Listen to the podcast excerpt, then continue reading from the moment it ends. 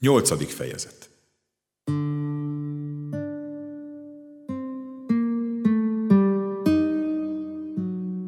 Saul is egyetértett István kivégzésével.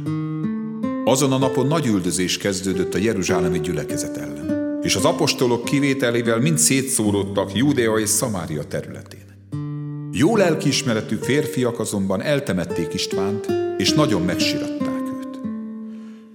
Saul pedig pusztította az egyházat. Házról házra járt, férfiakat és nőket hurcolt el, és börtönbe vetette őket. Akik pedig szétszóródtak, elmentek és hirdették az igét. Fülöp lement Szamária városába, és ott hirdette nekik a felkentet. A sokaság egy szívvel és egy lélekkel figyelt arra, amit Fülöp mondott, mivel hallották, és látták azokat a jeleket, amiket tesz. A tisztátalan szellemek ugyanis sok megszállottból hangosan kiáltozva kimentek, sok béna és sánta is meggyógyult, és nagy öröm lett abban a városban. Már régebben élt abban a városban egy Simon nevű férfi, aki varázslással foglalkozott, és ámulatba ejtette Szamária népét, mert valami igen nagynak állította saját magát. A város apraja nagyja hallgatott rá, és azt mondták, ő az Isten hatalmasnak nevezett ereje. Hallgattak rá, mert varázslásával már jó ideje ámulatban tartotta őket. De amikor hallották Isten igéjét, hittek Fülöpnek, aki Isten országáról és Jézus Krisztus nevéről szóló örömi hírt hirdette nekik, megkeresztelkedtek férfiak és nők egyaránt.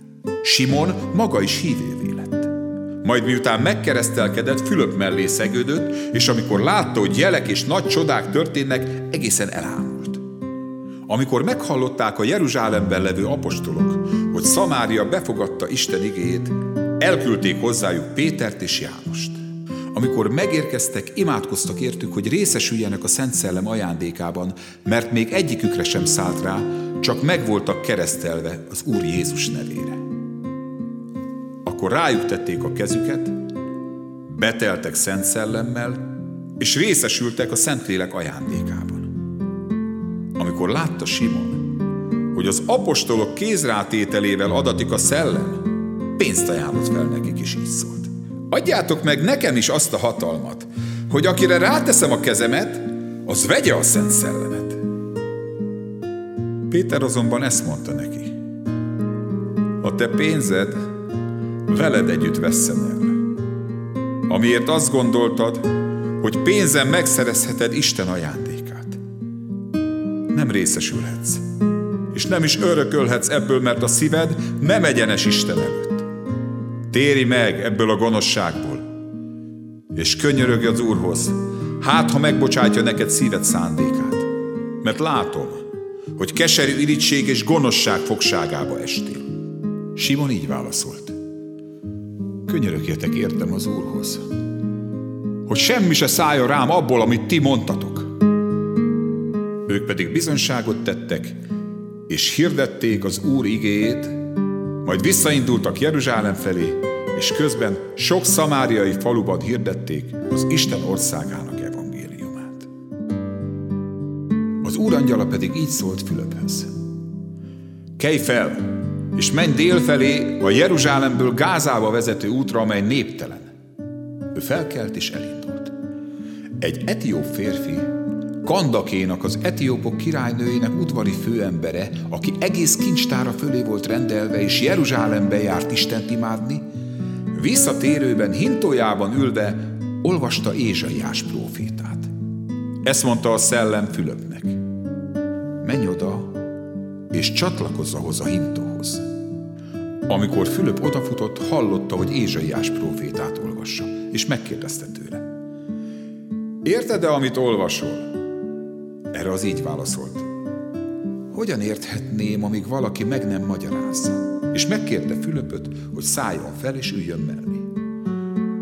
Az írásnak ezt a szakaszát olvasta. Úgy vezették őt, ahogy a juhot viszik levágni, és nem szólt egy szót sem, ahogy a bárány is hallgat, amikor megnyírják. Megszégyenítették, és igazságtalanul bántak vele. Élete véget ért a földön, és nem fognak beszélni az utódairól. Az udvari főember megkérdezte Fülöptől. kérlek, kiről mondja ezt a próféta? Önmagáról, vagy valaki másról? Fülöp beszélni kezdett az írásnak erről a helyéről, és ebből kiindulva hirdette neki Jézust. Amint tovább haladtak az úton, valami vízhez értek, és így szólt az udvari főember. Íme itt a víz. Mi akadálya annak, hogy megkeresztelkedjem? Ezt mondta neki Fülöp. Ha teljes szívedből hiszel, akkor lehet. Ő pedig így válaszolt. Hiszem, hogy Jézus a Krisztus, az élő Isten fia. Megparancsolta, hogy álljon meg a hintó, leszálltak a vízbe mind a ketten, Fülöp és az udvari főember, és Fülöp megkeresztelte őt. Amikor kijöttek a vízből, az Úr szelleme elragadta Fülöpöt, és nem látta őt többé az udvari főember, de örvendezve haladt tovább az útján.